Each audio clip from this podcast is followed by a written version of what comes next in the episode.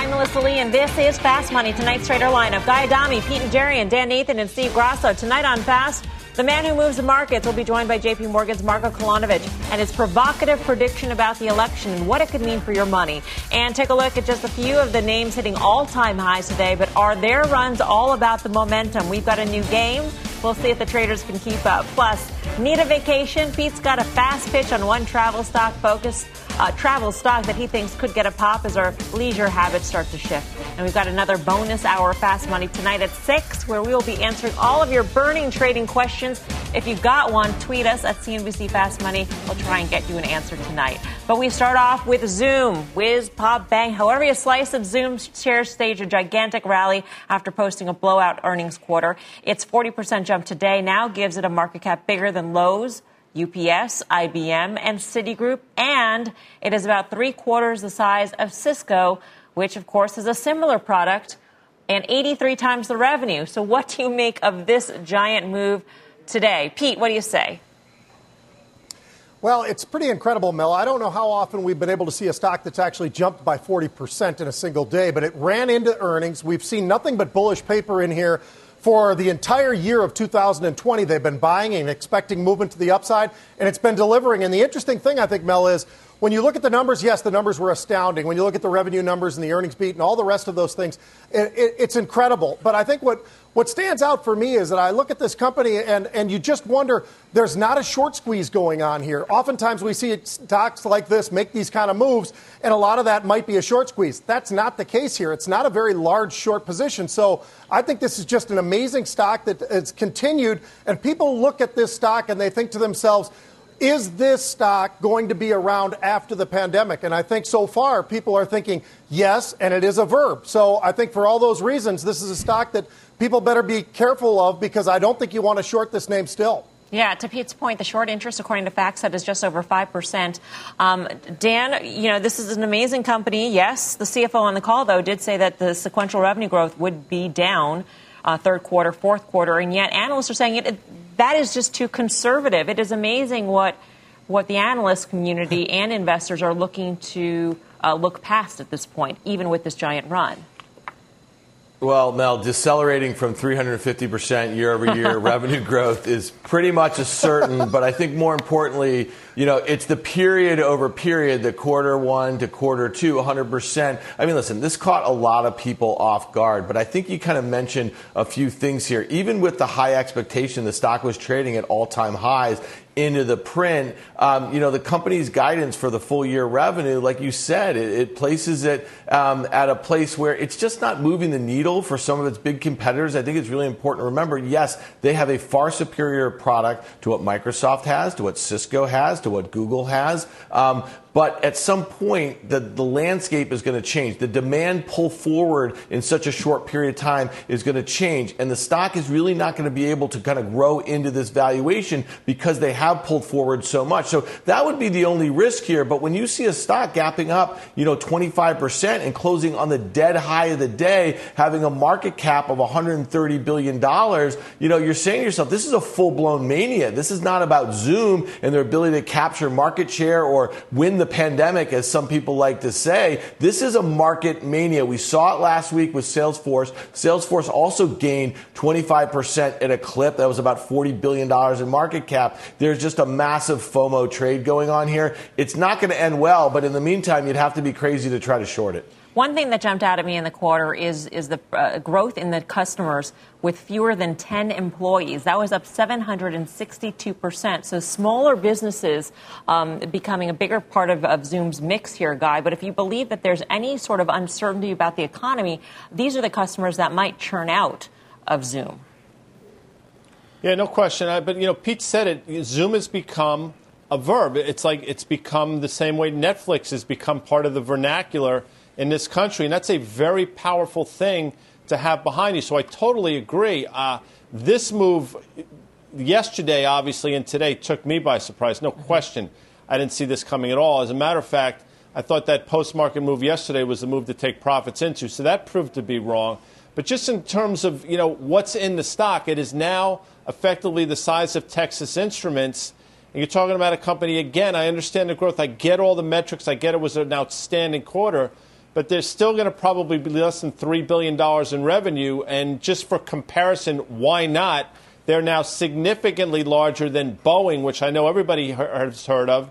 And I'm not comparing the businesses by any stretch, but just for comparison on the revenue side of things, Boeing's going to probably have $75 billion or so in revenue. So you have to ask yourself at what point – all this growth priced in, and I have to believe we're getting pretty close. So, is this, Steve, in your view? I mean, I think this all boils down, and for so many stocks in this market at this point, it all boils down to whether or not you believe there are the fundamentals to back these amazing stock runs, or if it's all momentum. So, what do you say specifically about Zoom's run? Yeah, there's no fundamentals that can back up. I get the whole four times on, on, on revenue. I get the whole thing. But when you look at the RSI, it's, it's got a reading of 88. You look at the chart, you understand why there's an RSI of 88. It's a flagpole right now. So when, when Pete talked about short interest, and that's not the reason, this stock will be shorted. So now Dan had said you don't want to short it. I totally get that too. But this one looks like an option to me on the world never getting any better. And to, to your point, the metric that you just used that it's employees under 10? I mean, why aren't they not FaceTiming at that point with three or four?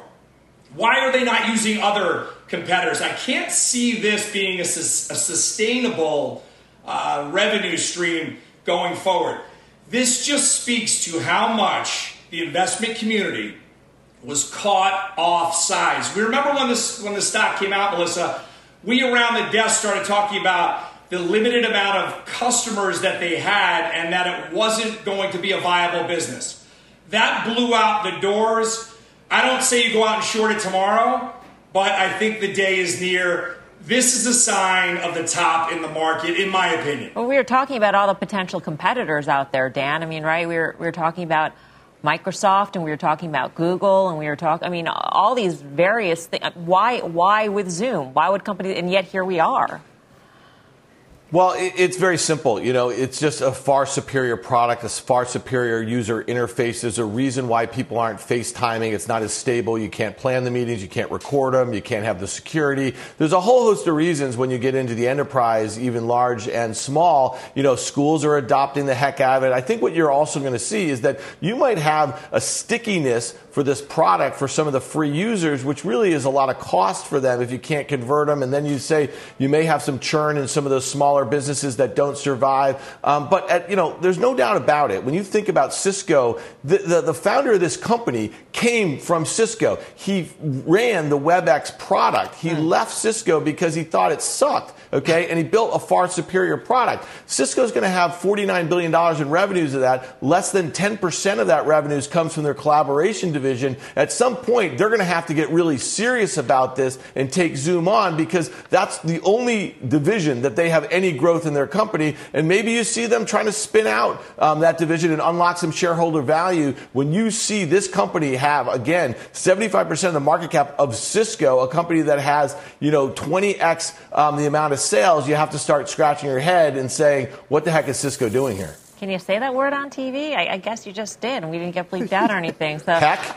Yes, heck, exactly. um, let's get to another big mover in the market today. Check out shares of Walmart surging uh, after the retailer finally gave us a launch date for its Amazon Prime competitor, Walmart Plus. The annual membership will cost customers 98 bucks a year, 12.95 a month to have access to perks such as same-day shipping, cashierless checkout on the app. You can skip the line when you go in the store. The subscription service will launch on September 15th. Now, Guy, as you know, when Walmart first announced this, it had a huge pop. Every single detail after that, it had it got, kept getting pops on the same, basically the same news. And here we are today at 147 and change. So what do you think of this run? Can you imagine if what? Can you imagine if they announced a three for one split? The stock would be trading two fifty. that could be tomorrow. tonight. I mean? You don't know. No, you know, I understand. I I get the Walmart Plus thing, and we've talked about that. And you know, kudos to both Tim and Karen that have been talking about the revaluation in this stock. And I think the TikTok news to me is far more important. I get Walmart Plus is a big deal, but I think this TikTok news, that's what's going to get the reval in terms of WMT shares. And I said it uh, earlier this week, I'll say it again, or last week. I think you're going to start to see analysts come out if and when this Microsoft Walmart TikTok deal happens, and they're going to reevaluate the stock. and you're going to see price targets somewhere between 180 and 200 dollars, and I'll stand by that. That's how important I think a TikTok could be to Walmart's brand and their business moving forward. This is not your grandfather's Walmart anymore. So Guy doesn't think it's just momentum here carrying the stock. Pete, what do you say? It's the fundamental. I mean, TikTok I, is enough. Uh, this prime competitor is yeah, enough. Well. Uh, I have to agree with Guy. I mean, when you look at their digital and you look at the delivery, and that's what we're talking about with Walmart Plus, I think it's really interesting because this is a company whose e commerce already has a growth rate of 97%. So it's feeding into the animal, so to speak. And you're watching, uh, I can tell you this from a derivatives market perspective, they have been buying in Walmart just consistently, Mel, and just consistently coming back. And it's very, very short term, expecting very violent moves, like we saw today, as a matter of fact. As a matter of fact, it got up to 149. They were buying the 150 strike calls that expire on Friday.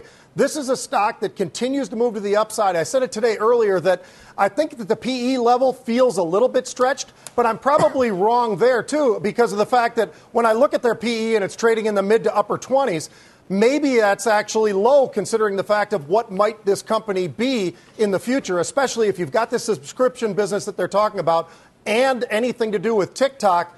I think it might have to be revalued in a different way. To Guy's point, maybe it's a $108 price target type name. Mm. All right, we got a news alert here on auto sales. Let's get to Phil LeBeau with the news. Phil.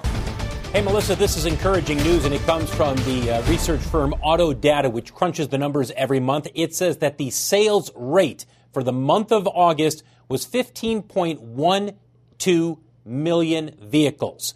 That is down 11% compared to the same month last year. But the significance here is that this is the first time that the pace of sales for any month has topped 15 million since February. That's a little higher than people were expecting for August. But again, 15.12, that is the pace of sales, 15.12 million, the pace of sales for the month of August. Melissa, back to you. So uh, the pace of sales is back to pre pandemic levels, Phil. Is that correct? Not quite. Okay. Not quite. Down oh. anywhere between 10 and 15 percent. Okay. Uh, but this is the highest we've seen since, since February. February. All right. Phil, thanks. Phil LeBeau. You bet. Um, Steve Grasso, is there a trade in these auto stocks or you just say no thanks? Well, Ford down 26%, uh, GM still down 18%. I think the, the trade in the, in the autos is unfortunately still Tesla. Everything that uh, sparks a buy in this space revolves around electric. GM had a couple of headlines uh, revolving around uh, electric, and that's what caused the jump. Both of them were trapped underneath their 200 day moving average. GM just broke out of that. So if you had to go with one, if you were forced to go with one, if, if this is a would you rather, which I'm making it, it would be GM for me. Other than that, I think unfortunately you're going to have to start uh, nibbling away as Tesla raising money again, diluting the shares again, diluting shareholder value.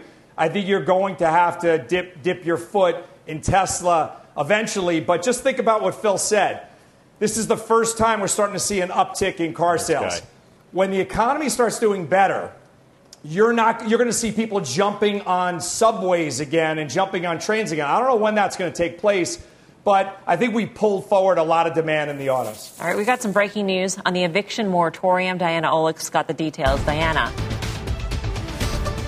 Hi, Melissa. Yeah, we're just getting on a Treasury call where they're announcing that they're extending the federal eviction moratorium that expired on July 24th through the end of this year. But it's interesting how they're able to do this through an executive order. They're actually using an order from the CDC, which is saying that it is no longer healthy to evict anyone from a residential property. And under the CDC rule, which was just posted, it says under this order, a landlord, owner of a residential property, or other person with a legal right to pursue eviction or, pos- or possessory uh, action should not evict any covered person from any residential property in any jurisdiction in which this order applies during the effective period of the order. Now, we do know that 30 states do not have any more eviction protections right now. Most of them have all expired. Other states have some, New York, California, et cetera. We've been reporting that today, but this essentially puts the eviction extension on that moratorium through the end of the year. We're still getting details on this through Treasury. It does appear that it would cover a lot, most of, if not all, properties, and they're saying that they're using money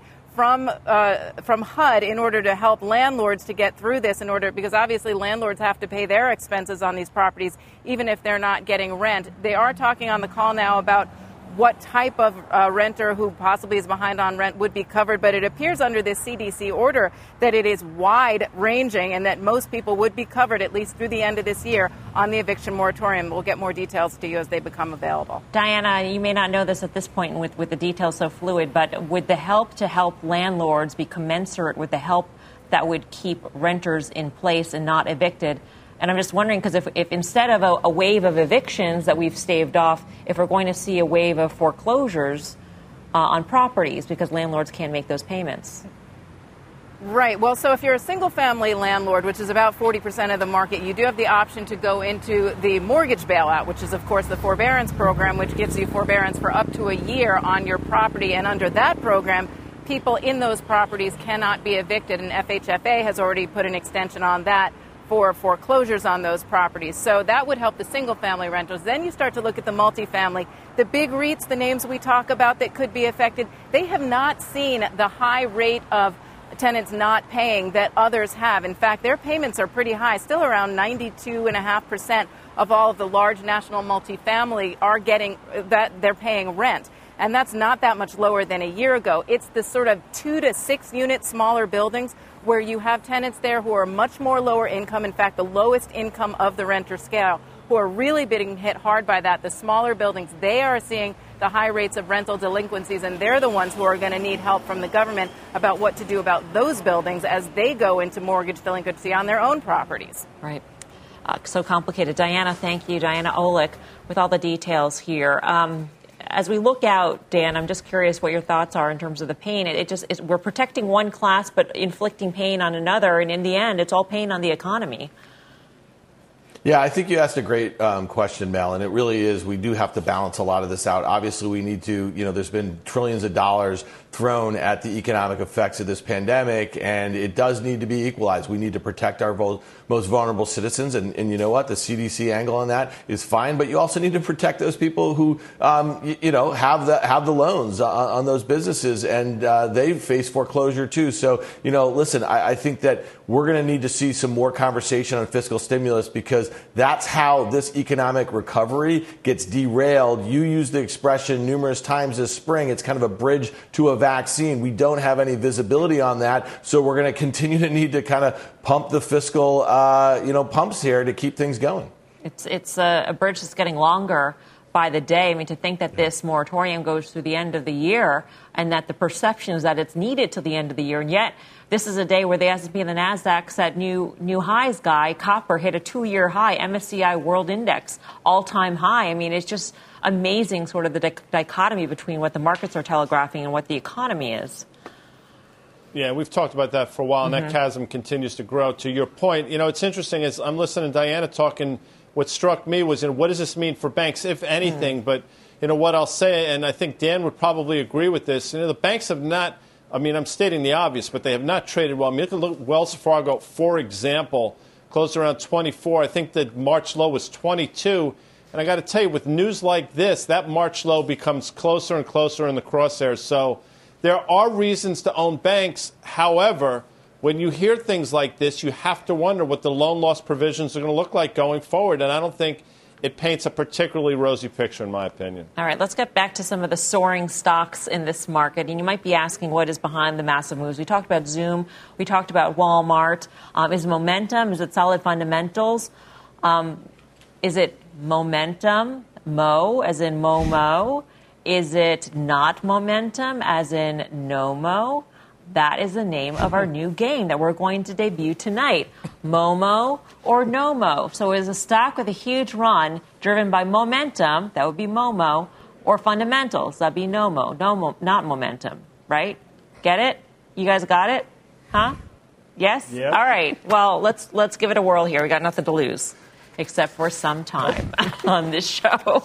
We start off with Peloton here. It is up 190% this year this year, and it's September 1. So, Guy, Momo or Nomo? Why do you, you know I don't understand the game yet? You start with me. I was going to try to cheat off Pete or something, but you said, but I'll, but I'll, play your reindeer. here. I'll play your reindeer games. I think, and I've thought this for a while, so I'm not backtracking or speaking in about. I think this is a what's the two Momo no mo. So mo, this is a fundamental story. I understand that momentum's behind it, so maybe it should be Bobo both. But Goldman Sachs just slapped a $96 price target on it. You see Peloton now getting into the health business. I think their ecosystem is wonderful. I don't think people are going to flee it once the world returns to some semblance of normalcy. So I think if I'm playing it right, no mo, Melms. You are. I'm very proud of you guys. I really thought you'd mess that up. I mean, I was like 99.9% sure, and you did well. All right, Pete, you're next. Guys set the bar high. Um, we go to DocuSign. It has surged more than 250% this year. Some might argue that today's pop was thanks to Zoom, which shows that there is demand, in fact, for remote home tools. Um, Flipper Russell is they're chiming in right now. But but Pete, in terms of, of this stock, DocuSign, Nomo or Momo?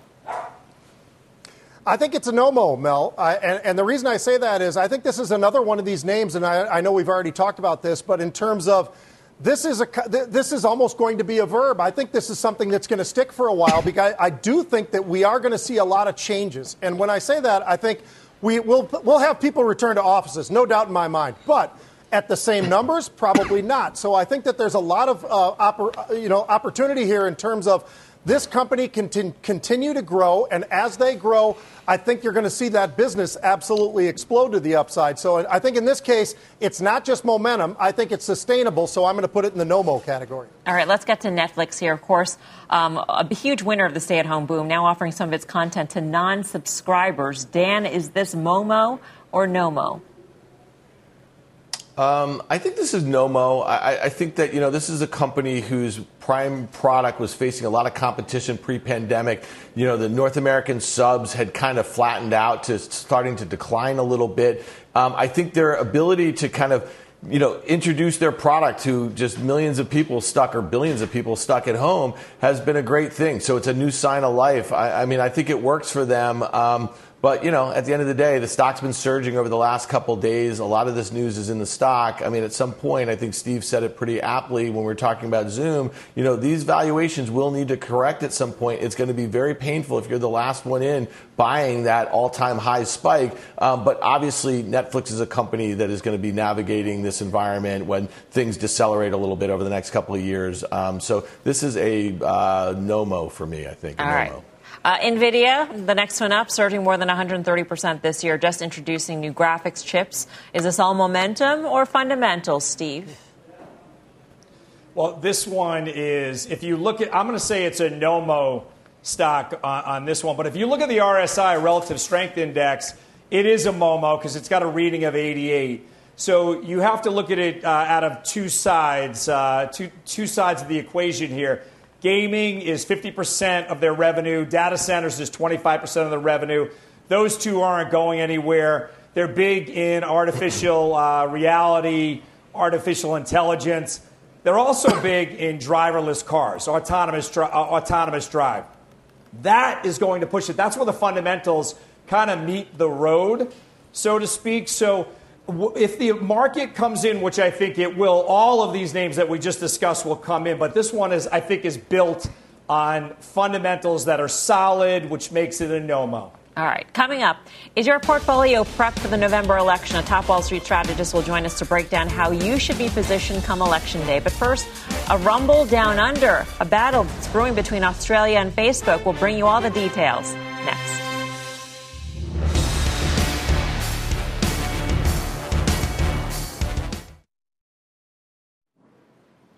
Welcome back to Fast Money. Check out Facebook shares jumping today despite another threat of regulation. This time it's Australia that's looking to crack down on the social media giant. Julia Boorstin's got the latest on the challenge from the land down under. Julia. Well, Melissa, Facebook is threatening to prevent its Australian users from sharing news in the newsfeed if a proposed law is passed that would force Facebook to pay publishers for articles. Now, this proposal, which still needs to be approved by Australia's parliament, would have an arbitration panel decide just how much technology companies must pay publishers if the two sides don't agree, which Facebook says would be unfair, effectively allowing publishers to charge whatever price they want with the government enforcing that pricing. Now, Facebook telling us that this quote, this is not our first choice. It is our last, but it is the only way to protect protect against an outcome that defies logic and will hurt, not help, the long term vibrancy of Australia's news and media sector. The Australian government noting that 39% of Australians use Facebook for general news, saying of this proposal, quote, the code simply aims to bring fairness and transparency to Facebook and Google's relationships with Australian news media businesses. News Corp supports Australia's code, saying the te- tech platform's day of free riding on other people's content are ending. Now, Facebook saying it already invests millions of dollars in the Australian news business, and it offered to invest more and to bring to Australia Facebook News. That's a service where it pays publishers for their content. So, Melissa, it'll be very interesting to see how this plays out. And it seems like for the publishers in particular, there could be quite a bit of money at stake. And if the publishers win this, Julia, could this be extrapolated to other countries? Well, look, I think that something like this has been um, proposed in Europe. It has not taken off there. So if this did happen, it would be pretty dramatic. Mm. Um, Facebook is saying they don't expect this to have a ripple effect around the world, but Facebook is already facing so much regulation. It's certainly one more area where they don't want to have a government body overseeing them. All right, Julia, thank you. Julia Boorstin. Pete Najarian, what do you think? Yet another thing for Facebook to contend with.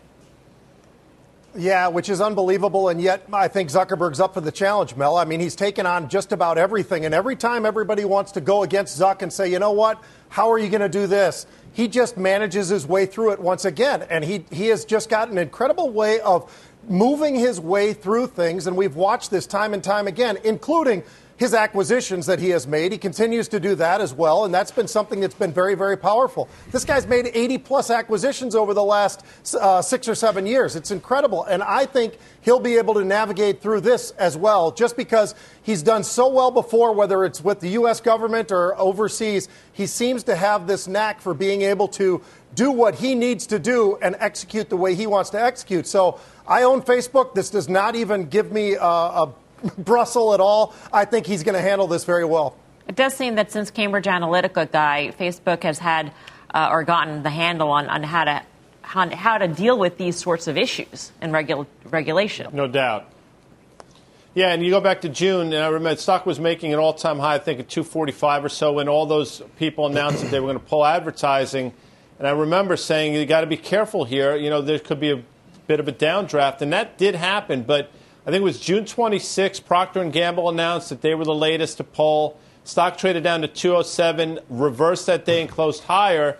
And literally ever since that day, uh, one of the things we've said, and I know what I've said, is I don't like Facebook for a myriad of reasons, but you have to own the stock because, to Pete's point, they seem to be Teflon here, and, and the stock just continues to grind higher. The one existential risk, in my opinion, continues to be the potential for them to fall under the auspices of ESG investing. Short of that, um, this thing seems unstoppable right now. Mm. It's got Reels now, also the competitor to TikTok. It's got Shops, Dan.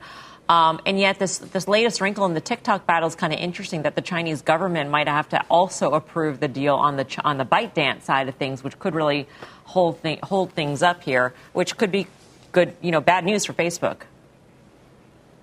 Yeah, it could be. I mean, I, I, think that TikTok has the secret sauce there, and and you know, I, I think that. You know, I don't think that they're going to have a forced deal. I think whatever happens, you may have an announced deal, but I don't think it actually goes through. I think TikTok continues um, to see what it looks like in our country, what the atmosphere is for this sort of um, you know product here owned by a, a, Chinese firm. And I think they're going to be a formidable competitor. I don't think Reels is at all catching on. And trust me, I have two teenage daughters. I see what they're doing and how they're using it. I don't even think they've heard the word Reels. Um, so TikTok is, is, is here to stay. I think it's really interesting that Snapchat has been the one that's really kind of chilled out here since the TikTok stakes have been going here. And you know, obviously, we know what Facebook was able to do when they wanted to kind of uh, focus on their product one way or another. But I just don't think it's going to have the same effect on TikTok. So to me, as far as Facebook's concerned, stock's up 30% since it reported earning. I know that it sounds like a broken record here. Um, you know, they, they, keep surging higher. It's part of a mania. It's not really reflected um, versus some sort of fundamental thing that's going on that's different than three months ago or six months ago. So I'm just a bit more cautious on these names here. I'm going to beat you to it, Grasso. Would you rather Facebook or Snap?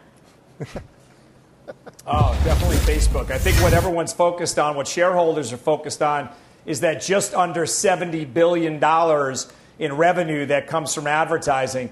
So that boycott that Guy uh, spoke about a couple of months ago, we knew, or shareholders, I should say, knew that it was going to be transitory because you have, you only have one or two areas that you have to be in. You have to be with Google, Facebook, or Amazon.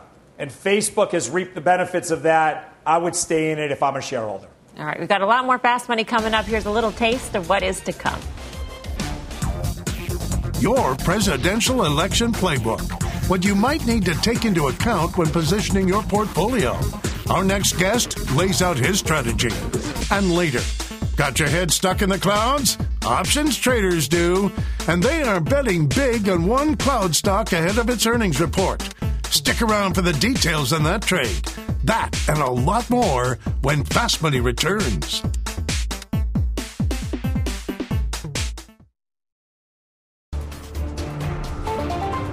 Welcome back to Fast Money. Treasury Secretary Steven Mnuchin testifying on Capitol Hill today as lawmakers try to come to an agreement on a relief package. Ylan Mui's got the details. Ylan. Melissa, Democrats accuse the Treasury Secretary of bragging about the current state of the economy. They also warned about the potential for a K shaped recovery in which the wealthy bounce back quickly, but low income households get left behind. The Treasury Secretary fired back and said that he's willing to talk about targeted relief measures. He laid out several areas of bipartisan agreement, including more money for schools, direct checks, as well as more money for the Postal Service where they disagree, he said, is over the dollar amount, but he said he's still willing to keep negotiating. I would publicly say I am willing to sit down at the negotiating table with the Speaker with no conditions whatsoever, anytime, other than I think the chair expects me here for a bit longer. So you want to go back in and try to get back in as soon as possible, even today? Can I tell her that you suggested I call her right after the hearing? Yes, yes, yes. Done. I will call her right after the hearing. Melissa, I have reached out to House Speaker Nancy Pelosi's office to see if indeed she did get a call from the Treasury Secretary. I will let you know if and when I hear back from them. Back over to you. It's been a few hours, right, Ylan? I mean, he had a few hours to make that call. The um, day's not over yet. That's true. That's true. Can't count them out. Uh, Ylan, thank you. Ylan Mui in Washington. While lawmakers debate more virus aid, the presidential election is heating up. JP Morgan's Marco Kolanovic is seeing a trend in the betting markets that suggests investors should position for rising odds of a Trump reelection. Marco joins us now. He is the firm's global head of macro quantitative and derivative strategy. Marco, always great to have you with us. Aside from the betting market, is this, is this in your view, what is driving the S&P and the Nasdaq to record highs? No, I, I don't think that's what's driving the market. You know, um, what is driving the market now is really what we are seeing this like um, uh, exponential rise of Nasdaq of technology stock. There is a bit of a frenzy sort of buying the stocks, buying the options, upside options on Nasdaq. So that I think is the primary driver. The the development around the betting polls and, and, and presidential odds, I think, is not yet reflected in the market, and we think the the impact will be more on a relative on a relative basis, uh, sort of relative performance of cyclicals maybe versus defensive, value versus growth. So that does not support the current market that we're in necessarily in terms of the groups that have gone higher and led this market to new highs. That's that's what we think. You know, if if you look at the last uh, few days, actually last few weeks, but really most prominently last few days, it's really technology and momentum stocks that are that are driving uh, driving the market higher we would like to see a bit of a broadening of leadership. You know, we would like to see uh, cyclicals. We would like to see value stocks actually uh, participate a bit more in, in this tech-driven rally. So, so when you say the markets aren't pricing in the, the Trump reelection, are they pricing in a Biden election? Then is that what this market reflects? The the boom in growth. I mean, what? How did how would that play out? Yeah, no, there was there was a bit of a dynamics. If you look at the if you look at the uh, in July, um, uh, Biden Biden odds were, were pretty high. They were about 25 points above above Trump, you know, and and that was basically pricing. Um, uh, it was pricing sort of uh, low yields. Um, the, the, the technology was was doing pretty well at the expectation of of uh, uh, basically longer lockdowns and and and, and you know potentially uh, a, a scarcer growth environment. You know what has been happening in the last few weeks uh, the Trump's betting odds has been has been increasing steadily, and now they're they're about about a flat. Um, you know, they're about tied, uh, maybe one point behind in the betting markets. Um, so we would expect actually some rotation towards cyclicals. You know, call it financials, maybe call it energy stocks. We would expect to see that more of that, than we really didn't see it. You know, so we think market is not yet actually reflecting reflecting these polls. And you know, granted, polls can change. You know, we, mm-hmm. we don't know that, but we think actually market is not pricing them now. If there's this rotation, uh, Marco, that's going to happen, it sounds like the markets could be in a grind. Is that why you're neutral here? We're a bit exactly. We're a bit neutral, you know, and, and again, Nasdaq rallied tremendously. You know, market. Uh, you know, you know, our price target was was was 3,400 back in, in March and April. So so market got actually to the that price target and a bit higher, and and largely it was being driven by by growth stocks, technology stocks, more broadly momentum stocks. So, so we think it's, uh, uh, you know, we're, I don't want to say surprised by, by the strength of the rally in these segments, but market is basically at or above our price target. So we're a little bit taking a breather. We would like to see some broadening of leadership. We would like to see more stocks actually that participate in rally rather than, uh, rather than, than these large.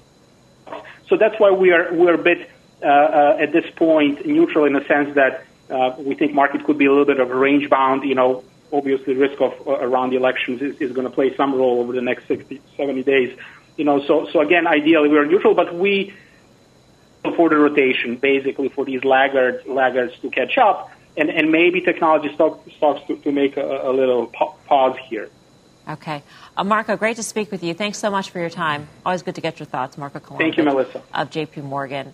Um, Grasso, you, you've positioned for this already. Yeah. Is it is it for the same thinking, or is it just the sheer fact that you think tech is too expensive? No, I think tech is too expensive, and I think we're way way too far out of the election to start trading off of that just yet. We're still trading off a vaccine. We're still trading off the Fed. But when you look at that value versus growth and the rotation into value, that started to happen right before Apple came out and announced their split. Then Tesla piggybacked it. So I think for a large portion of this last run up, it was Apple and Tesla. And I think now you're going to start to see the air come out of the market just a bit here. I'm long Trinseo, TSE, OLN, and WRK for exactly the reason that Marco just stated. Where is the next 30 to 50 upside coming from? I can't see it coming from tech. You have to start at a certain point to buck the trend and say, okay, listen, we all get the growth thing. We all understand that everyone's crowded into six to 20 names or even 50 names. But at the end of the day, you have to decide, even if the economy doesn't rebound as fast as we think, where are you going to put money for the next 30 to 50 percent? That is going to be in value stocks. I mean, whatever the catalyst ends up being, and it could very well, the markets, as Marco says, pricing in a Trump a reelection and therefore sparks this this rally back into into cyclical stocks, guy. Um, whatever that is, though, will ca- catch a lot of investors offsides. Yeah, and it probably comes in the form, we mentioned them earlier, but if, if, it's going to come in the form of anything, it'll probably come in the form of banks for a number of different reasons. Although I still think banks are challenged. But, you know, the interesting thing, President Trump said it when he first took office, you know, the report card for my administration will be the stock market. And under that very finite definition, I mean, he gets an A plus clearly because here we are, and he will run on that absolutely. So the higher the market goes, I think, the more chance he has to get reelected, and the more chance he has to get reelected, the higher the market goes, and that's the cycle we seem to be in right now. All right. Well, coming up. He's been a football player, but we are sending him to the pitcher's mound tonight. That's right. Pete here is winding up to throw his best fast pitch Stick around to find out that name. Plus, we've got a special bonus hour fast for you. We're taking your investing questions, so tweet us at CNBC Fast Money. We'll tackle them on the air. More Fast Money after this quick break.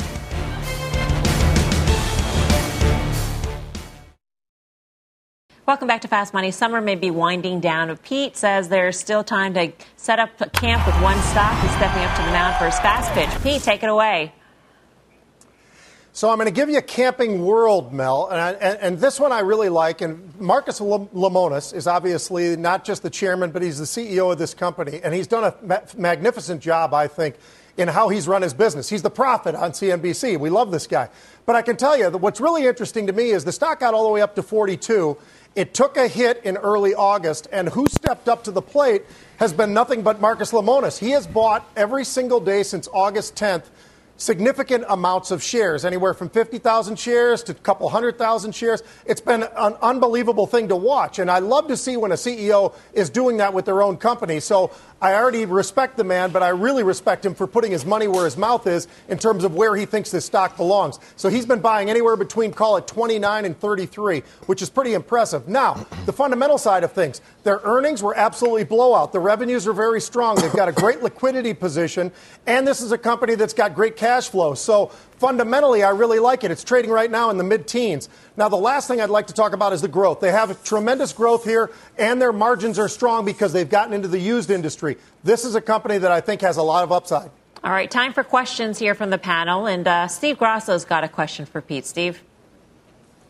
So, Pete, if I were to if I were to chart this, first of all, you you you already addressed the issue that it looks like it's running out of steam for me. It looks like it's running out of momentum, backing off from that 42 price level. But if I start to chart uh, the airlines against this stock, for the obvious reason, this stock benefited so much with the closure of the economy and no one flying anywhere.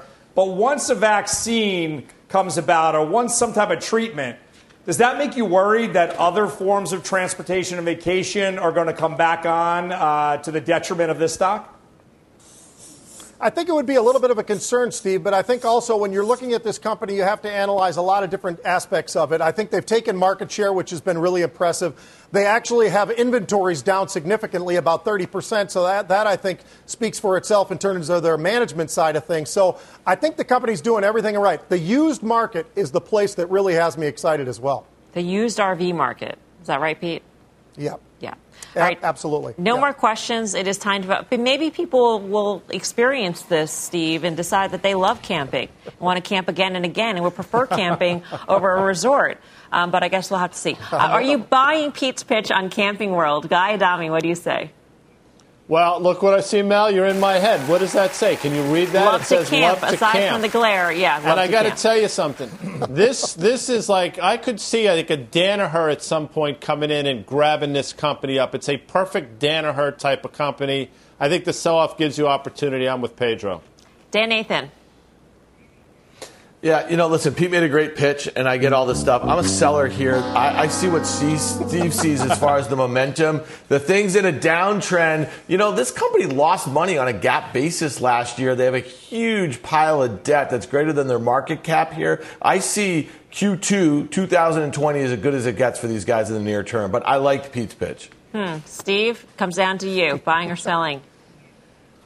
Yeah, so I'm, I'm going to buy it because it's brother Pete, but I had to really talk myself into this. And there's no, no doubt in my mind, I don't want to be anywhere near a used RV. You know how I am with germs and cleanliness. But I think you have to look at the 50 day moving average in this. Use that as a near term ripcord for you. So if it doesn't hold, uh, just shy of you know maybe five percent lower from here. I think you got to bail. Nothing some Clorox wipes can't solve, Steve. Um, we got one strong buy, we got to sell, and we got a backhanded sort of eh, eh yeah, I'll buy it. Um, but we want to see what you are doing. Are you buying or selling Pete's Fast Pitch on Camping World? Head to our Twitter poll at CNBC Fast Money. Results later on in the show. Plus, CrowdStrike gearing up for its earnings report tomorrow. We will break down why options traders are saying the cybersecurity stock is a safe bet. Later, you got questions? We've got answers, we'll be live with a special edition of Fast Money at 6 p.m. Eastern, and the traders will take on your burning investing questions. So stick around. Much more Fast Money right after this.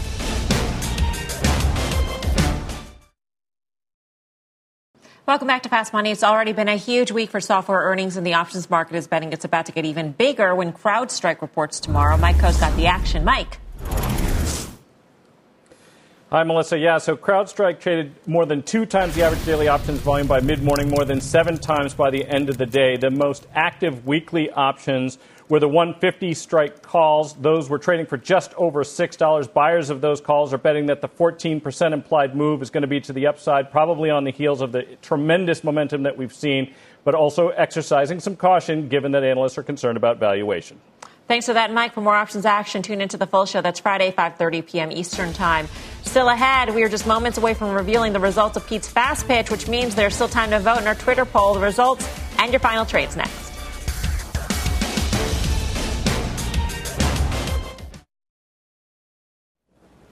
Welcome back to Fast Hunt to find out if the viewers at home are buying Pete's Fast Pitch, and it looks like Nope, you're going camping alone, Pete. The viewer's not buying your pitch. so we have like the dance version of Toni Braxton, which is the ultimate worst version of Toni Braxton for you. Hope you enjoy it while you go camping. Time for the final trade. Let's go around the horn. Steve Grasso. Sonos. I'm looking for this one to run aggressively into the holidays. Sonos. Pete. Zillow's going right up at the highs. I think it's going to break through. I saw some call buying today. Dan Nathan. Yeah, that auto break in by Phil LeBeau. I think AutoNation is the way to play. They got the used car story down. Guy, this is your ringtone, right? How'd you know? I mean, because I mean, it's just my. Fa- what holiday is Steve talking about? It's like Ar- Arbor Day or something. I mean, I hope he's not talking about like the Christmas holiday. Uh, Nike, Mel, just do it. Break it out to the upside. All right, that no does mo, no mo. that does it for us this hour of Fast Money. But do not go anywhere. We got a bonus hour of Total Request Fast, which starts right after this break. See you there.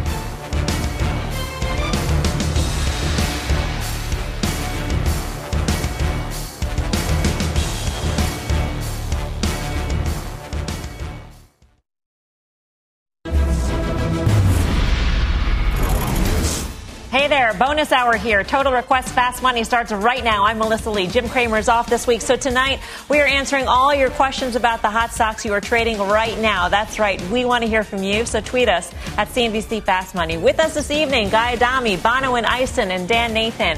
In the queue tonight, since this is a social show, why not start with the social media giant that is Facebook? Under scrutiny in the land down under. Can it overcome? Plus, under, over, and beyond. Beyond Meat has had its share of highs and lows too. One of you wants to know if there's still sizzle left in this quote unquote steak. And later, if you had enough of feeds, be they social or dietary, we'll help you work off the excess baggage with a spin on Peloton stock. Now, let's get uh, right to our first question here on Facebook. This is from Sean in Rhode Island. Good afternoon, Fast Money. Thank you so much for having me. Just have a quick question for you on Facebook. Do you still think it's a stock you should hold long term, and is it a stock that you think still has a lot of room to run? Look forward to your answer. Thank you so much for having me. Thanks for sending your question, Sean. Guy, what do you tell him? My man Sean, I think you stay with it. And again, we've said this for a while, Sean. I know you're a Fast Money fan. In the middle of June, when this stock was going through some of its downtimes after people pulled their advertising, I think it was June 26th when the stock traded down to 207, reverse closed higher, and we said that was the tell the stock's probably going to make all, new all-time highs, and that's what's taken place. I didn't think we'd get to 300 this quick, but here we are. Uh, I don't like Facebook. I don't like the platform. There's nothing about it that I like other than the stock. I think you stay with it. Bonawyn, you agree? Yeah, I tend to agree. I mean, when you're talking about holding things long term, it's about a growth story. And from free cash flow to revenue generation, they've shown that they indeed are that. So I'm holding it. Huh. Dan Nathan, you agree with all these guys? Well, it's interesting. You know, when you think about the FANG names, you think about the valuation at Facebook, it's far more reasonable than a lot of its uh, mega cap tech uh, counterparts. The stock has obviously performed really well. What is really different, though, about uh, versus them is that their earnings and sales are expected to decline this year, year over year. So you're starting to see um, expectations for next year kind of pick up a little bit. So the stock seems fairly valued. If you own it, yeah, you continue to own it here. But I think the guy's point is really interesting is that, you know, when that stock dipped down to 207, then it kind of found a range back near those prior highs and consolidated a little bit. And so I think those are the opportunities that you have to kind of buy into a story that you want to hold long term. You want to buy it, I think, on dips. You don't want to buy breakouts like we've had right now. This stock has gone from, what, 240 to 300 in a straight line in about five weeks. So to me, I'm not adding here, but if you're long it, then you look for opportunities to add on dips. Guy is patiently uh, raising his hand. Why are you raising yeah, your hand? No, because I, lo- I love Sean's question, but it dawned on me. You know, you're you're a very famous person, Mel, and I've had the great honor of working with you now for north of 11 years. But I was just wondering if I were to go to the Facebook application, would I be able to find like a fan page for Melissa Lee? I think Sean would like to know that as well. I don't think so. Not that I know of. Oh, that's unfortunate. You going to create maybe I one? should start one. yeah. Yeah. maybe not. We'll do that in a break. Bonawyn, you mentioned long term, but if, if the question that Sean had posed was short term, let's say the next one year two years or so, would the answer be different? Uh, y- no, but I would put in a stop, or I'd buy some optionality there. I mean, we've talked about that. Listen, I think um, you know, the tech stocks, Fangs in particular, have had quite a tremendous run, and it would just be. It's not about my view on the stock necessarily. It's about prudent risk management, and I think even in the times that are wrong, which I try to keep 49% or lower. As often as I'm wrong, if it's when it's when I'm a prudent risk manager, that's when I continue to stay in the black. So short term, put in a stop. If you get taken out of it, as Dan and some of the other guys have said, then you can buy the dip. All right, let's get to our next question. It is on Beyond Meat. Was all the rage not too long ago? Shares, though, have taken a dive of late. Let's uh, hear your concerns on the stock. Lawrence in Illinois has got this question. Hi, this is Lorenz, and I was wondering what your thoughts were on Beyond Meat. Do you think it will get back to its 52 week high? And if so, when? Thank you. Have a good day. Bye. Dan, what do you tell Lawrence in Illinois? You know, I, I think if our producers can pull up a chart of this thing here, I can't see it. You see the stock has been consolidating here. It got a nice pop last week um, after that announcement. I look at a company like this, it is a concept company, right? Like, uh, obviously, they have sales, they don't have earnings. It's about an $8 billion market cap. They have a lot of competition, but they keep making some of these new announcements about where their product might go. And that's good news. I think this is a trend. I won't eat this stuff, but other people will. And I think that the, the more appetizing they can make it, it's almost like an R&D sort of situation. So any good news, you have this stock back up near those highs. I think it was about 180, and the all-time high is about 245 from 2019 when this thing was all the rage. I mean, the argument here is that there's so much.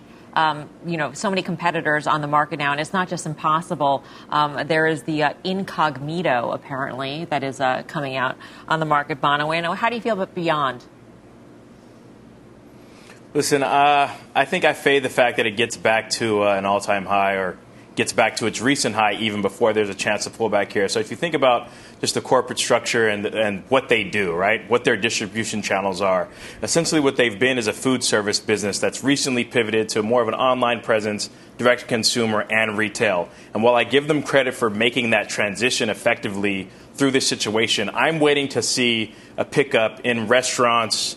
Uh, things of that nature, other uh, you know, other large um, food service companies before I get back in on Beyond. I mean, there's only so many value packs uh, the Adami household will purchase at any one time, Guy.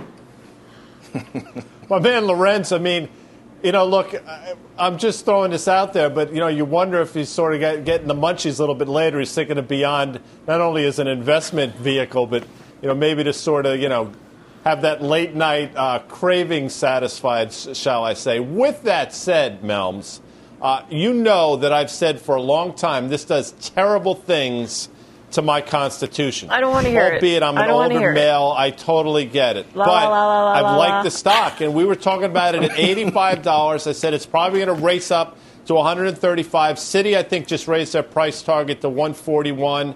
I think you can hold this. You know, I think it's going to make a run towards the levels we saw just a month or so ago. I don't think it's getting to those levels that Dan cited, but know, I think 160 or so could be in the cards for sure, Melms. All right. Well, at least one of you out there, at least one, is watching this show while you're working out in your home gym. So let's hear from Kyle in New Jersey. Hey, Fast Money team. With the at home exercise theme exploding and the possibility of people not returning to gyms this winter, what's your thoughts on Peloton? I appreciate it. Kyle gets bonus points for super cute kid. Bonawyn, what do you tell him? Uh, well, Goldman came out, and you saw the price action in the stock. This was about a week ago, maybe maybe be a little longer. I think this thing pulled back to about 68, 67, and it's made a tremendous run back up towards that $94 price target that Goldman put out. So I think it's trading around mid 80s uh, at the current at the current uh, levels. But if you really, you know, again, break it down, right? Like we have seen a trend away from gyms, although there will be some reopening. I think that people continue to see COVID as as a threat. Social distancing is still something um, that's you know that's going to be here, and I think people have gotten more comfortable. You've seen it in housing. Like, listen, your home is your fortress and where you want to feel comfortable and safe. And I think Peloton plays into that. And if you look into the, into the fact that they're not really spending much to add customers, along with low churn, as again Goldman has put out, the stock makes a lot of sense. I think this is the new trend. I own it and I like it. Low churn because there is no alternative right now, basically, and I think that would be the the major concern on this stock, just like in any of these you know, WFH stocks like Zoom. You know, Guy, we, we played this game Momo or Nomo. Uh, in fast Mm. money tonight, meaning momentum driven or fundamentals driven, so not momentum, NOMO. And what would you say about this one, Peloton? I forgot the rules. See, that was like an hour ago, and you know, you get to my age and you forget things. But I think what I said in the five o'clock hour, Mel, was this was although it's clearly being driven by momentum, there's fundamentals behind this, and I'll stand by that. We've said this for a while. I am a user of the product, as are you. I think Dan has the treadmill. He traded in his bike for a treadmill. And I don't think people are going away. I think people have gotten to love the product, love the community. I think they're getting the health and fitness world as well in a major way. And I think the stock could absolutely get to the Goldman price target. We're not just saying it today, we've said it for a while. By the way, Denis Morton, I know he's watching. He's my guy on Peloton. Love him. I love um, Ally Love and Emma Lovewell. Um, Dan Nathan, what do you say about Piton? Well, guy's right. I obviously work out a lot. You guys can all tell that. Um, listen, it's a great Sorry, did product. we laugh? It's a really Yeah, high price. sure. Wait, wait, what? Um, you know, it's a great product. It's obviously the low churn because just once you have the product, you know, the price point for the recurring thing is not that aggressive. Listen, this stock is up 200%. Whatever you think is going to kind of, the trend is going to play into 2021, it's in the stock here. The company loses money. It's obviously those hardware, um, you know, it weighs on the margins, about 44% gross margin. This is not one I think you buy right here, but it's clearly a trading vehicle and, and people are trading the heck out of it. Um, sorry, Mel, if I use that word again, heck. Um, but it's not for me here. Um, you know, at the end of the day, I'll just make one other point though. You know, when you have these bikes or these treadmills and you have that huge screen, you say to yourself, what kind of company would want you captive on that thing for 30 or 40 minutes, maybe on a day that you're not interested in taking a class? So, you know, at the right price point, this company is um, probably fits into like an Apple for that kind of data capture as it relates to health, and then also for viewing content, that sort of thing. So to me, I think this is something that you're going to see a lot of other big data companies very interested in this. this So you're of thing. saying Apple could buy them? Yeah, why not? I mean, you remember Mel before Tesla became a 450 billion dollar market cap company? A lot of people thought that Apple should buy Yeah. Tesla for their autonomy and all that sort of stuff. It's a pretty uh, captive sort of audience when you have somebody on one of those things. All right, we're just getting started here on Total Request Fast Money. You ask, we answer. We're going to kick the tires and light fires on recently IPO'd Rocket Companies ahead of its first quarterly report as a public company, which is slated for tomorrow. Plus, are these pretzels making you thirsty? We continue the recently public company theme with a check on Utz following its own debut yesterday. Now go get some water. You've got two minutes till we're back. Stay tuned.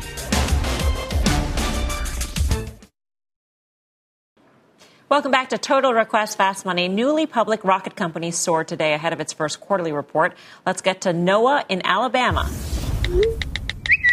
What is up, Fast Money? Noah from Alabama here. My question is about Rocket Companies, ticker symbol RKT. They just had their IPO roughly a month ago, starting at $18, and they're now comfortably trading above $29. They have their first public earnings report coming out tomorrow, and I personally have a strong outlook for this company because of their strong leadership and because they've simplified the home buying process for many first time buyers, including myself. So go ahead and tell me what is your outlook for rocket company companies, ticker symbol RKT? Guy, what do you tell Noah aside from Roll Tide? Love for Roll Tide, absolutely. I know you're a big University of Georgia. Uh, Alabama, was he from Alabama? Did I? Alabama, Uh, pay maybe I missed that. Oh, sorry. I, you know, again, I'm getting old. It, it's a long day for me. I love. Listen, huge. You're a big fan of the Tide as well, aren't you, Mel? Yep. A lot of people don't know that. With that said, uh, the man who usually occupies this time slot, Jim Cramer, has been all over this. Good for JC. Uh, I think the stock has legs, but you know, you look at the analysts; they have price targets anywhere from 25 to 31. The smart thing probably to do in the short term is take some money off the table. The hundred dollar players are riding this post earnings. Uh, great company, big run post IPO. I think you got to take a little money off the table. I mean, if you like housing, Bonawyn, do you have to like Rocket? Uh, I do like housing. I don't think I necessarily have to like Rocket. I mean, listen, they're coming out with their first publicly um, reported earnings, right? Like, I need to see, I need to be able to drill down into the earnings, where it's coming from, what their uh, channels are, margins, things of that nature, before I form like a very opinionated um, opinion. Uh, so, you know what? I'm to have to probably pause here. As Guy mentioned, the price targets are kind of in line. I'm in wait and see mode. Yeah. Dan, what do you say? Well, you know, somebody who does have opinionated opinions is this guy right here. um, you know, I think that you can defer to Cramer on this one here. You know, th- this stock he's been riding. L- listen, here's the other thing about the first report out of the gate since the IPO. Um, usually, the companies were just on the road, looking at and talking to investors. They're not going to diverge much from uh, negatively from what they just said during their roadshow. So, I would expect this to be better than expected. They probably left something in the tank here, um, and then you probably ride this one as long as that home data continues to improve. The other thing I'll ma- mention is that, you know, our main man from Alabama, he said this is a product that he used. He made his life simpler using it, and that's a really good endorsement. So to me, this thing probably breaks out and has some higher highs here. All right, Noah, you got your answer. Let's move on to shares of UTZ. They just started trading yesterday. Let's take a question from Jay in Texas on this company. First off, thanks for having me on. The question I wanted to ask today was where do you see the company UTZ, both long term and short term, after their recent merger? From what I can see, I feel like this is a company that you do want your money in. Dan, what do you tell Jay? What? So jealous. I love potato chips. Oh, I'm sorry. You're coming to me? Yes. Um, listen, this thing just rocketed out of the gate, right? So it came public through a SPAC. They're all the rage here. Um, you know, this is a pretty cheap stock here, I think, and I think that's one of the reasons why you saw this thing go from 14 up to 18 in a straight line in the last week. So to me, um, I think at trading one-time sales, they have some really good growth there. It's a profitable company. That's why I was able to go through this public offering through a SPAC. Um, I like it here. I don't like buying things up in a straight line like that, but I think that because there's so little price discovery on the situation because it came public this way, you may want to wait for it to settle in. But I think this is a great name to own. It's a great brand. It's a great product, and it's a cheap stock. The family-owned company, Bonawyn. How do you feel about UTZ? Yeah. Well, I try to stay away from the potato chips because I feel like I even sniffed them. I put on five pounds. So um, I really couldn't tell you from a consumer standpoint. But what I will say is these SPACs, as Dan said, all are all the rage. Long-standing family-owned business. Um, I just think that this is a trading phenomenon, right? What we've seen is people at home snacking. There's nothing really better else to do but snack and you know drink these seltzers, as I mentioned before. So listen, I think you own it. I think you look to trade it, and then I think you look to get back in once they've talked about the, how they're going to distribute nationally and internationally, and what you get a better idea of what um, growth engines might be going forward in terms of their product offering. Guy, quick, favorite flavor potato chip? Barbecue. I mean, you knew I the knew answer it. to that. Come on. Yeah, I did. Of course you did. What do you feel about us? I, well, these guys nailed it down. I mean, I think this is one you want to probably hold on to for the long term. It's probably got legs. What I'll tell you, though, if you want a great sandwich, go buy yourself a roast beef wedge with provolone cheese. Get a bag of those Utz barbecue chips and put them on the sandwich and eat it. It's fantastic. If you really want to get crazy, you get a peach snapple along with it, and then you're golden. The more you know. I would take a peach iced tea, but yes, I would. I would definitely go in on that order. All right, still more, to come in this viewer-driven total request fast money. Literally, hold the phone. Literally, you out there apparently really love telecom. We won't judge you, but like a signal coverage map, we're all over it for you. So stick around for your questions on these names.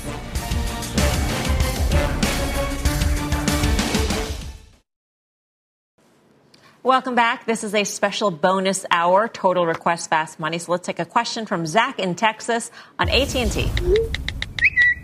This is Zach Estrada calling in from Houston, Texas. So I just want to know what are y'all's opinions on AT&T?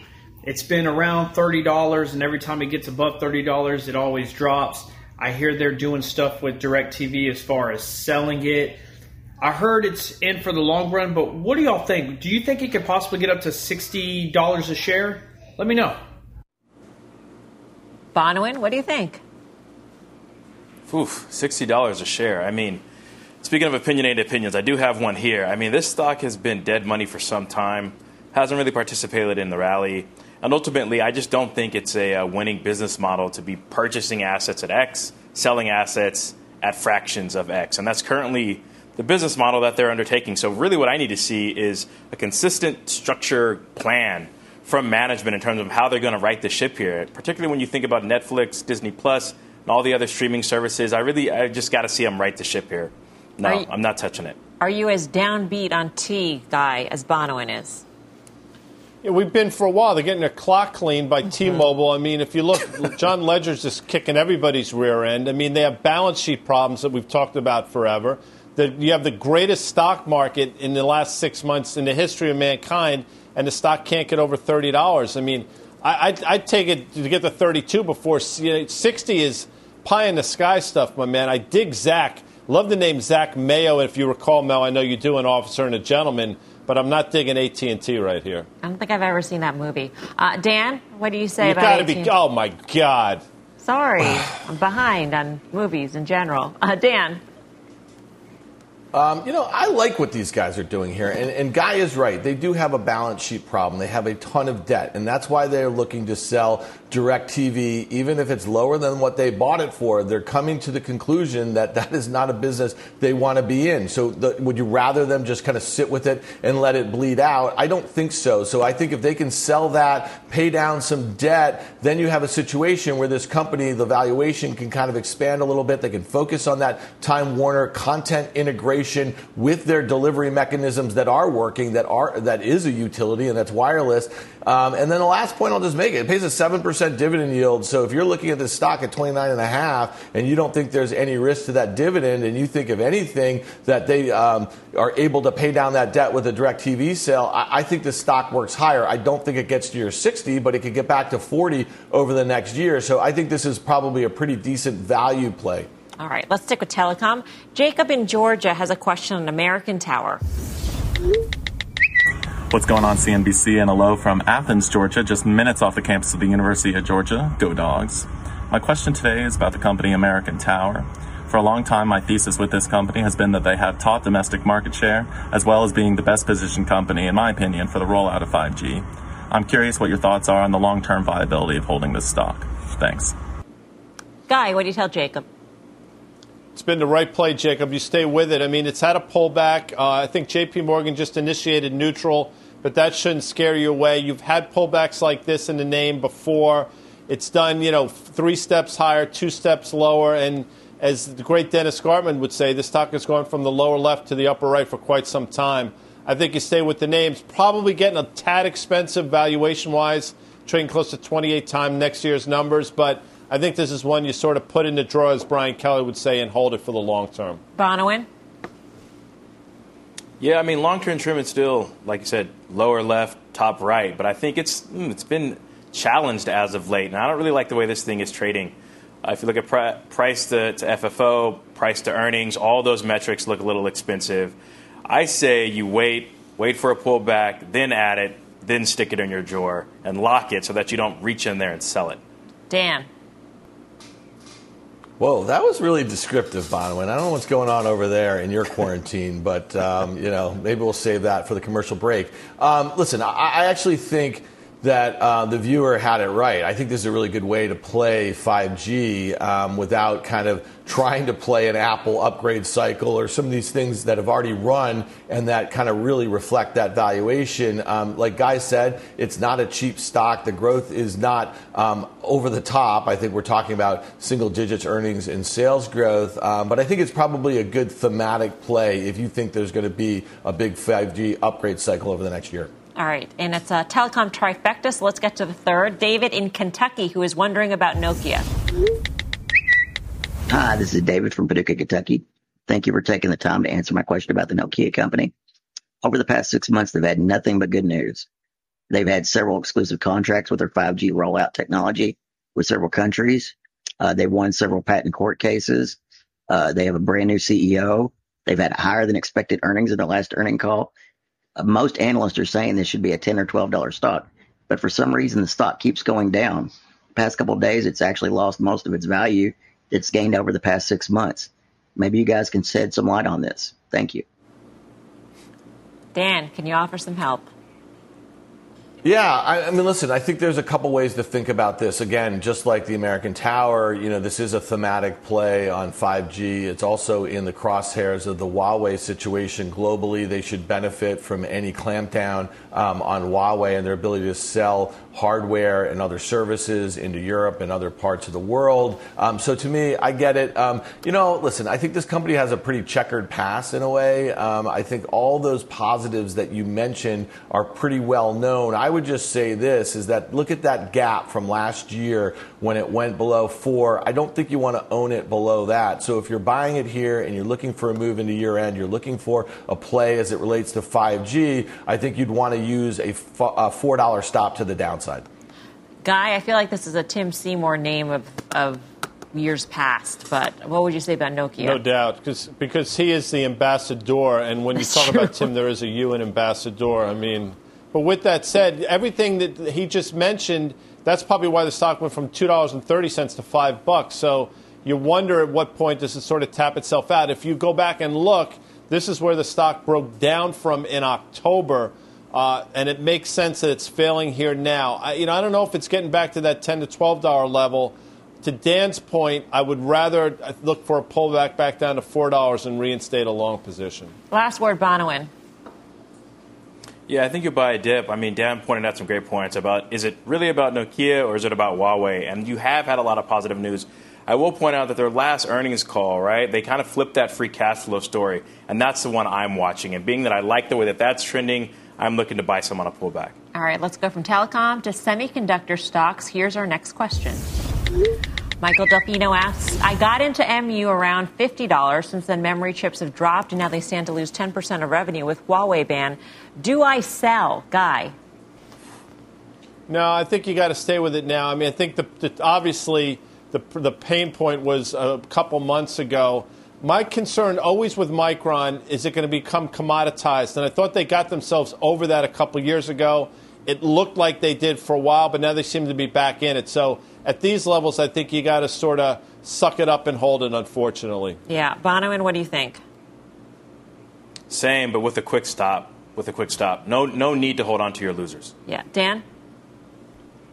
Well, Guy, let me fill you in on something here, buddy. Their product is commoditized, and that's one of the issues right now. Obviously, they're facing a lot of pricing pressure. It's not going their way. I was shocked in mid June when the company reported um, it was a great quarter. It was a great guidance. They had great things to say about the channels that they sell into data center and the um, handset upgrade cycle. Um, but the stock has acted horrible. Its relative performance to the SMH, the ETF that tracks the semiconductor group, is just disgusting. It's trading at multi year lows. I just feel like something awful is coming here. And then I think back to last month and I look at what, you know, Western Digital, which owns SanDisk, what they had to say, and the stock has acted atrocious. So to me, I just think that this one is telling you that it's a value trap. You don't want to be there. Um, to me, I just don't like where they sit in the cycle. Um, and, and it's trading like they are massively commoditized and they have um, the pressure of all their customers on their neck right now. Kind of schooled you, Guy. He, he always does because that's what he. That's what Dan, Dan loves to. When we used to sit next to each other, he would hit me and he would make faces at me. At least it's safer now in this world where I don't have to get you know accosted on Just- the desk. just verbally I would say this. I think that that that August twenty first uh, move, if you go back and look. That to me was a flush out. I think it traded down to 41 and a half, 42, and it's bounced from there. So maybe maybe that that terrible stop days coming already came a couple weeks ago. Sorry Yeah. about that. Flip and Russell just aren't behaving tonight. More total request fast money coming at you. Those stocks are the name of our game. We still are happy to be back up, review the rule book. Find out if one of you wants to know about the Fed's impact on all this. Plus, speaking of gaming, another of you wants to know the trader's take on Sony and its PlayStation. We'll take it to the next level right after this.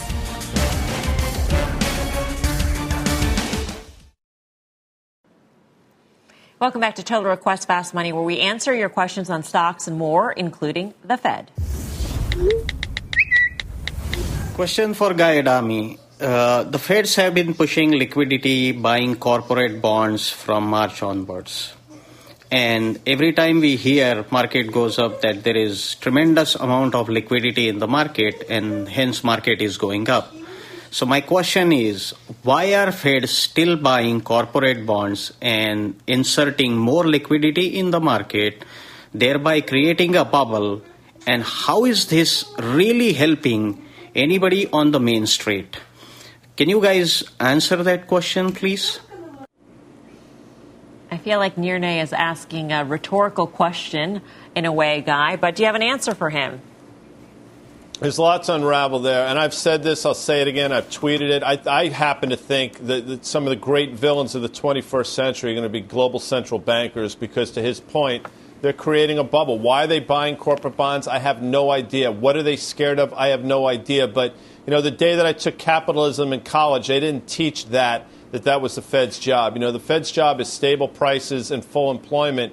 And quite frankly, you know, the, the, prices are anything but stable. I do think they're creating a bubble. I know there are people that say that that's not correct. Uh, I'll stand by my words, and I don't know how it helps most people. I think it absolutely, in, in, in you know, helps the wealthy in an inordinate amount, and I don't think it really helps the people on Main Street. Maybe I'm wrong. Uh, I'm not smart enough or humorless enough to be a central banker, but I'm pretty steadfast in my belief. By the way, on Squawk Box last week, I asked that very question to Loretta Mester about uh, investors citing the Fed and the massive amounts of liquidity is causing the stock market to go higher. And she said she didn't believe the Fed was engendering any sort of a stock market bubble at this point. Um, Bonawyn, what are your thoughts on this issue? Because it is true that every single investor that comes on our air says you can't fight the Fed on this. There's just too much liquidity here to be fighting this market.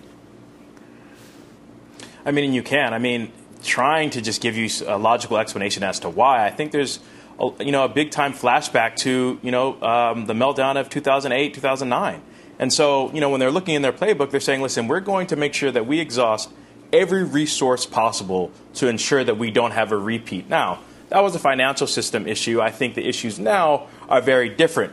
Nonetheless, I still think they're using similar playbooks. As far, the, as far as the liquidity question is concerned, I think that there is a glut of liquidity, but that that liquidity is trapped in those top tier names. And so it's not trickling down to Main Street. You're still seeing an uptick in bankruptcies and foreclosures that are likely on the horizon. In fact, now, as of September, you're probably going to see, you know, rents probably take a hit. You've seen it in New York. So no, I don't think it's it's trickling down into Main Street. And being that that's about half of our employment, I think that's a real concern. Yeah. With that said, because there is no real other alternative, I think you're continuing to see that liquidity manifest itself in higher stock market prices. Well, the Fed always says that it can't do this alone, that it needs fiscal uh, policy also to be supportive. So, to be fair to the Fed, Dan, perhaps Main Street is not seeing enough because government is not acting. Hey, listen, I think the Fed did what they needed to do in February, March, and they continued with the messaging. I think the idea of expanding this toolkit now and doing what the original question was of buying corporate bonds of a $2.3 trillion market cap company that, you know, it's, it's the, the wealthiest company on the planet that's, that's ever existed um, makes absolutely no sense. And everything that these guys are talking about of how we allocate these dollars, you know, just understand this. These are scarce dollars that the Fed is printing, or well, not really, but they should be, right? And, and the fiscal um, dollars that are being allocated to this sort of thing. So to me, I think it's absolutely preposterous. I think the idea at this point for them to continue to do what they're doing is literally inflating a risk asset bubble. I know there's a lot of smart people. They at me, they DM me, and they say you're dumb, you don't get it, or whatever. What's going on right now in the stock market is not normal. It is divorced from what the heck is going on on Main Street. There it is again. Heck, Mel, you got me all worked up.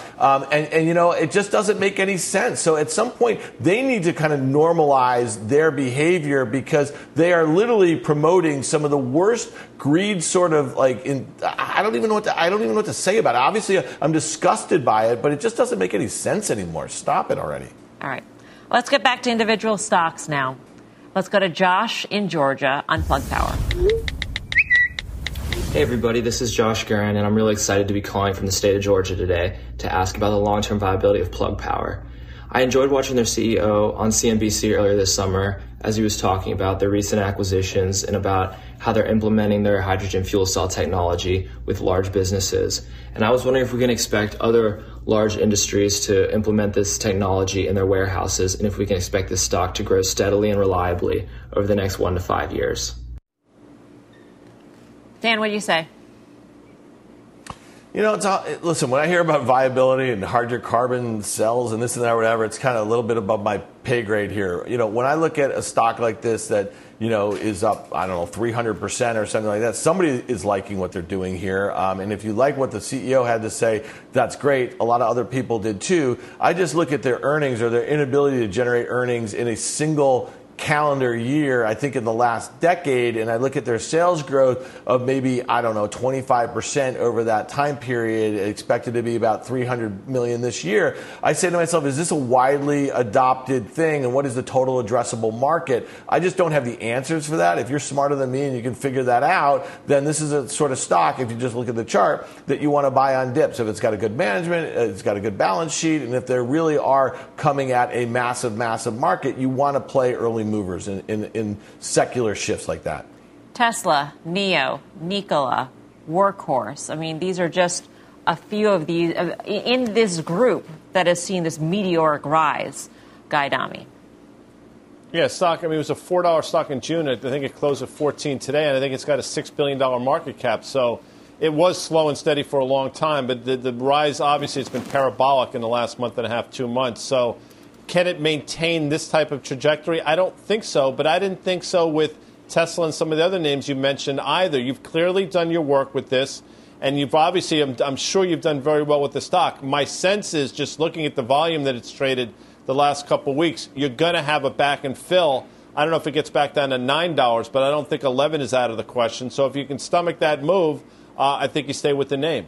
All right, still to come on Total Request Fast Money. Three, two, one, go. It is game on for one of you with Sony and its PlayStation, and later, three, two, one, launch. Is that a rocket in your portfolio? Another one of you has query has a query about Virgin Galactic. Answers on both right after this.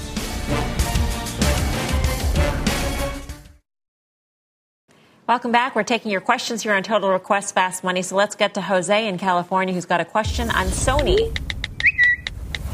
Hello, guys. My name is Jose. I'm a work at home dad in California. Uh, you guys are always giving me great information and very funny. My question to you is about Sony. Should I wait until the PlayStation comes out or should I keep it? I'm a big fan of the PlayStation and the company, so should I sell it when it gets you know, to 90 or should I just hold it forever and maybe give it to my son? All right. Have a great one and keep up the good work. Thanks for the question, Jose. Bonawyn, what do you say? Shout out to California, my home state. Um, so listen, I think this is more of a trading position here. This stock has had a tremendous run here, and you've seen it test this $84, $85 level a couple of times. Now, looking at the balance sheet, free cash flow, debt, I think it's a well-run, well-run company totally manageable. But what I would be doing is I'd be looking to overwrite this position, selling some 85 strike calls and lowering my cost basis. That gives you a little bit more wiggle room to play. Yeah. Guy? I think the growth continues to be in names like Electronic Arts and Take Two. So, mm. you know, if you want to play in the deep end of the pool, maybe pair out some of your Sony and although Take Two's at an all-time high, look at names like Electronic Arts, Take Two. I think that's where the handoff and the baton is. Sony lost their way for a long time. They've gotten it back, but might be time to Bonawyn's point to pull the ripcord here. Yeah. Dan? Yeah, just you know, looking at that chart over the last five years, it's really a beautiful uptrend. You see a series of higher lows and a series of higher highs. Um, you know, twice in the last three years, there's been 30% peak to trough declines from highs. You know, like these guys just said, it's had this massive run. You might get another opportunity to buy this a good bit lower. But until something fundamentally changes, until you stop, Jose, liking that PlayStation or some of the content they make or the games, you know, this is probably a name that you keep reloading on. You know, Guy, you know, it's been 40 years since you used to don that. Um, you know that Walkman that used to walk around in the street with a little bit or whatever. But you know they've come a long way. They're doing a lot of good things. It has definitely been a beneficiary of the work from home with all the games that the kids are playing today. Would you like to defend yourself, Guy, or shall I move on? Of course I would. I, I mean, first of all, I still have my Walkman, and then during this, you know, during this period of time at home, I actually got my big Sony Trinitron XBR, which probably weighed close to 350 pounds. And your Sony boombox? Actually, ex- exactly, Yeah. both of them. And I got rid of them. I moved to Oh, they. They sell these TVs that are Hey, very guys, thin just now. give me a Um, ring it's- when you it's guys are going to have that. Give me a ring when you're to have that garage sale. I, I definitely like some uh, antiques, you know, in the electronics uh, space here. Okay? Now we're going to move on and take a viewer tweet, shall we? Me underscore next gen asks, can you discuss transports, especially FedEx and UPS? Would you take profit after the transports rally or buy more because these companies are participating in the COVID at home delivery boom? Bonawyn, what do you say? Uh, buy some dips. They are participating, however, that's lower margin business for them, right? You've got to outlay cash and put proper controls in place so that you get safe delivery of your product. So that's hiring, that's raising your cost basis there. So that's actually hurting margin. So um, no, I'm looking to buy some on a pullback, but I, I don't see this continuing this run straight up that we've seen as of late. Dan? You know, it's interesting, and I know, and I'm just going to give a, an honest shout out. Guy, Tim, Karen, they were all over FedEx and UPS throughout the downturn saying that this will come back. Those stocks have just kind of rocketed back. If you look at the IYT, which is the uh, the transports ETF, it's come all the way back. But it's really interesting to, to, to look at this thing. It was consolidating before it broke down during COVID. Um, it's having some tough times breaking out to new highs. So I'm probably in the camp that you take some profits because I think they're probably, to Bonawyn's point, they're anticipating some business that's not going to be higher or as higher margin. Their costs are going to go up um, dealing with COVID, that sort of thing. So to me, I'm probably pulling the ripcord on that space. Yeah, and Guy, you know, in the past they've gotten in trouble in terms of the holidays and being overwhelmed. So can you imagine holidays overlaid with COVID deliveries? Yeah, what's coming? now. I mean, FedEx has been a monster. UPS has actually been a better performing stock if you if you look at the two of them. The thing that concerns me about FedEx here, in my opinion, it's gone from very cheap to rather expensive in a very short period of time. You know, that 250 level, I think we traded up to in the fall of 2018, if memory serves. You know, maybe we get back to those levels, but I'm inclined in FedEx specifically to take some money off the table. UPS is its own animal. You know, I did work at UPS, Mel, uh, for a day, and they loved me there, by the way. I still get cards from senior management asking me to come back. So I would be taking profits in FedEx and maybe letting this UPS ride because they're clearly, I think, um, I think UPS is showing, in the short term at least, that it might actually be the better play. I'm glad you disclosed your potential bias in UPS, Guy. I'm sure you have No, that not, uh, not brown potential bias. It's a real bias. Okay. Um, we got more of your questions still to come on Total Request Fast Money. Oh, Kelly Clarkson. The next one's on Virgin Galactic. Almost had you there, but we definitely have an answer for you on this stock. We'll have it right after this break. Welcome back to Total Request Fast Money, where we aim to help you, the viewers, with down to earth answers to your stock questions. So let's get to Austin in Virginia, who's got a question about Virgin Galactic. Hi, I'm Austin from Virginia, and recently my roommate and I have been looking into and we bought a few shares of a company called Virgin Galactic. They're working on a commercial spaceflight. And while they've been publicly traded for a few years, they saw a big boost um, in their uh, stock price in the first part of the year until COVID hit and the economy had to shut down. And they've been going up uh, slightly recently, but it's an industry I could see a lot of growth in over the next uh, few years and into the next decade. What do y'all think? Guy, what do you think of space? Yeah, it's interesting. Steve Grasso talks about this all the time, saying it's one of the only ways you can play this space, this specific industry, and he's probably right. The good news is, you know, you've had that pullback from 26 down to current levels. I think that's an opportunity. Cowen just initiated the name, I believe, with a $22 price target. They have a huge backlog. I'm not one of them, Mel, because as you know, uh, I get motion sickness just looking at rocket ships on the television, so I can only imagine what would happen if I were in one. But apparently, it's all the rage now. So I think this is a good opportunity to get long this name in the earnings, I believe, in November. I mean, as memory serves me, Guy, you were sick for at least one day after you used AR, an AR headset. That was that, that was one of the worst experiences. I went, had to go to Staten Island, which I love Staten Island, but I went out there for some, you know, I put those goggles on. Remember that whole thing? Yeah, I, you're like I a was bird knocked out of the flying. box. Yeah.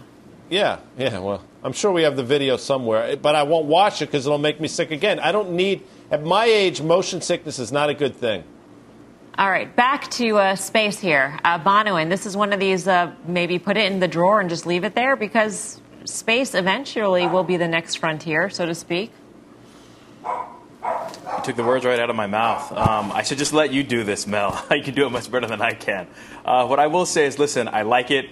I like the space and the trend. It's clearly a long term play. There's no real valuation to speak of for me to argue what's the right entry or exit point. All I can look at is a chart, and as Guy's pointed out very adeptly, that it has had a significant pullback. I think you buy it, I think you put it away, but just keep in mind you don't know if this is going to be the winner, or if it's going to be SpaceX or Blue Origin or any other new um, uh, entrant in the space. But I do like it generally speaking, and I think it's a long term hold. All right, let's get to a viewer tweet now. Glass Capital asks Hi, guys. I've learned a lot about Tesla, and I'm being told I'm getting a great deal after the stock split.